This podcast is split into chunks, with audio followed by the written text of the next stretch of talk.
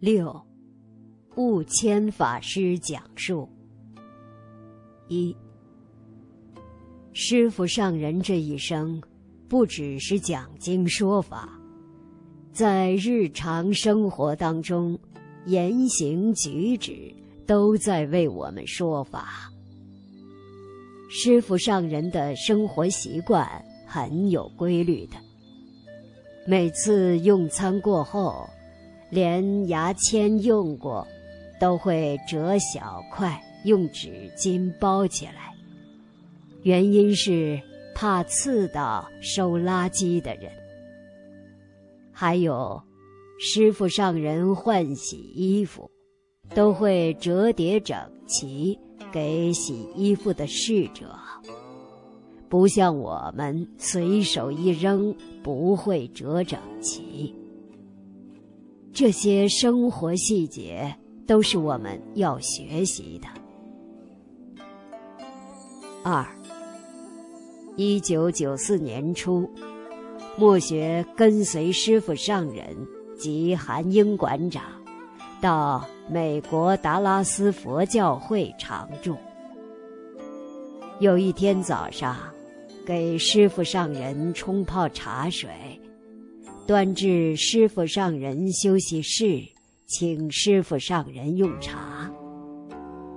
当师傅上人打开保温杯盖子，莫学看师傅上人拿一张纸巾折出方块，很细心地擦杯上边缘茶垢。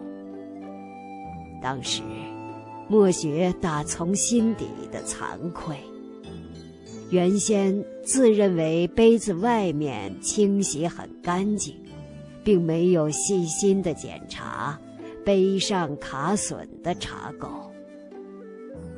当时，师傅上人也没讲一句话。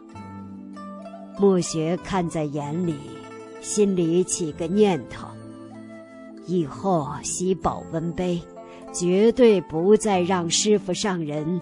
看到污垢，以后莫学就养成做事不会粗心。三，一九九四年夏天，在美国达拉斯佛教会，师傅上人在晚上七点三十分讲经之前。会先到馆长的疗房看望馆长，然后再一起到讲堂。正好，莫学到外面的小房间洗衣服，心想很快就进来，所以出去只关纱门，木门是开着。在达拉斯。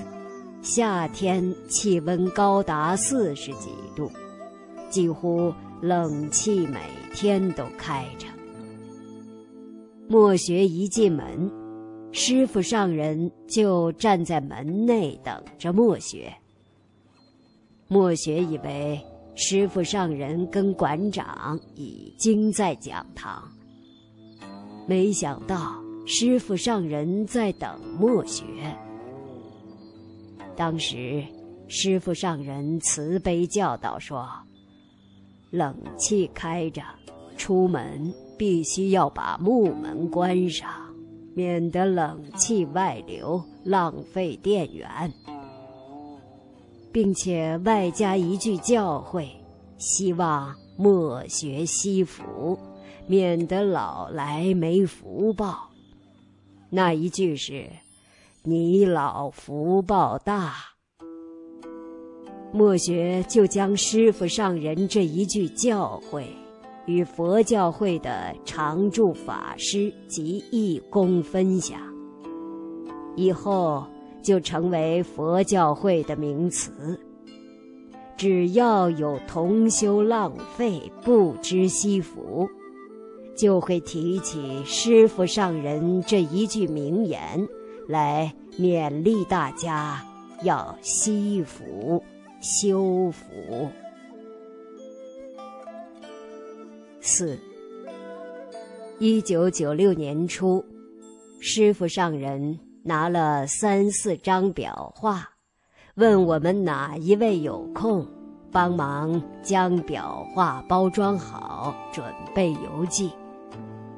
莫学自告奋勇，接过师傅上人手中的裱画，很有自信的包装的很完美。包装好。马上呈现给师傅上人。师傅上人接过裱画，就问墨学：“你怎么包装呢？”墨学当时愣住。师傅上人很慈悲地说：“你有没有背对背、正对正的包装？”墨学回答：“没有。”师傅上人说：“可见做事没信心，因为裱画的框背面有钉，正面是木头，怕损伤表面。如果师傅上人没有提醒墨学，墨学将裱画寄出来，对方收到师傅上人的礼物。”有可能就有瑕疵。这是师傅上人教导墨学对物的恭敬及对人的尊敬。从此以后，当墨学做任何事情的时候，就会想到师傅上人的教诲。五。一九九六年，在台湾华藏图书馆，韩英馆长往生几个月后，有一天下午，莫学进图书馆的办公室，师傅上人也在。忽然来了一位熟悉的女居士，当场就对着师傅上人的面。告莫学的不是处，莫学当场马上跪在师傅上人面前，向师傅上人忏悔说：“师傅，弟子不孝，让您操心了。”师傅上人等那位居士气消离开了，很慈悲的对墨学开示。对这种人不能得罪，免得他造业到处去宣扬。以后要小心谨慎。当初墨学感到很对不起师傅上人，自己的不是处，让人家到师傅上人面前这样无礼。师傅上人一点也没有责备墨学，反而以慈祥的语气来教导墨学，让墨学更觉得对不起师傅上人，让师傅上人操心了。六，二零零一年。在澳洲图文巴师傅上人的精舍，有一天，墨学正准备早餐的时候，看到师傅上人在外面拿着扫帚，在墙角掸蜘蛛网。从此以后，墨学每天清晨起来，第一件事情就是先掸蜘蛛网。将地面上扫干净，保持精舍干净整齐，环境优美。七，二零零二年秋天，师傅上人请江义慈老师到图文巴精舍画地狱变相图。姜老师清晨起来到花园打太极拳时，发现有一只鸟已经死在地上，另一只鸟守在身边，一步也不肯离开，并且眼睛一直看着死去的鸟。江一子老师找墨学去观看此景，确实很让人感动。隔天，师傅上人从布里斯本回到精舍。墨学将此景禀报师傅上人，并领师傅上人至花园看望。那一只活的鸟依然守着，没有离去。师傅上人看了，脸上显出慈悲关怀的表情，向墨学交代，准备一些鸟食及水。墨学照办。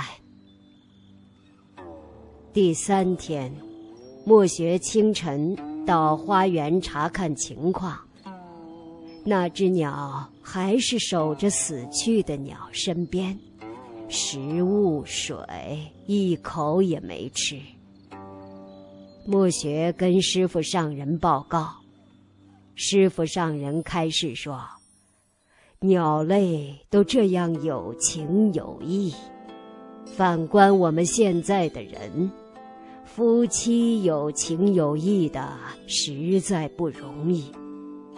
希望我们人不要不如鸟类的情谊。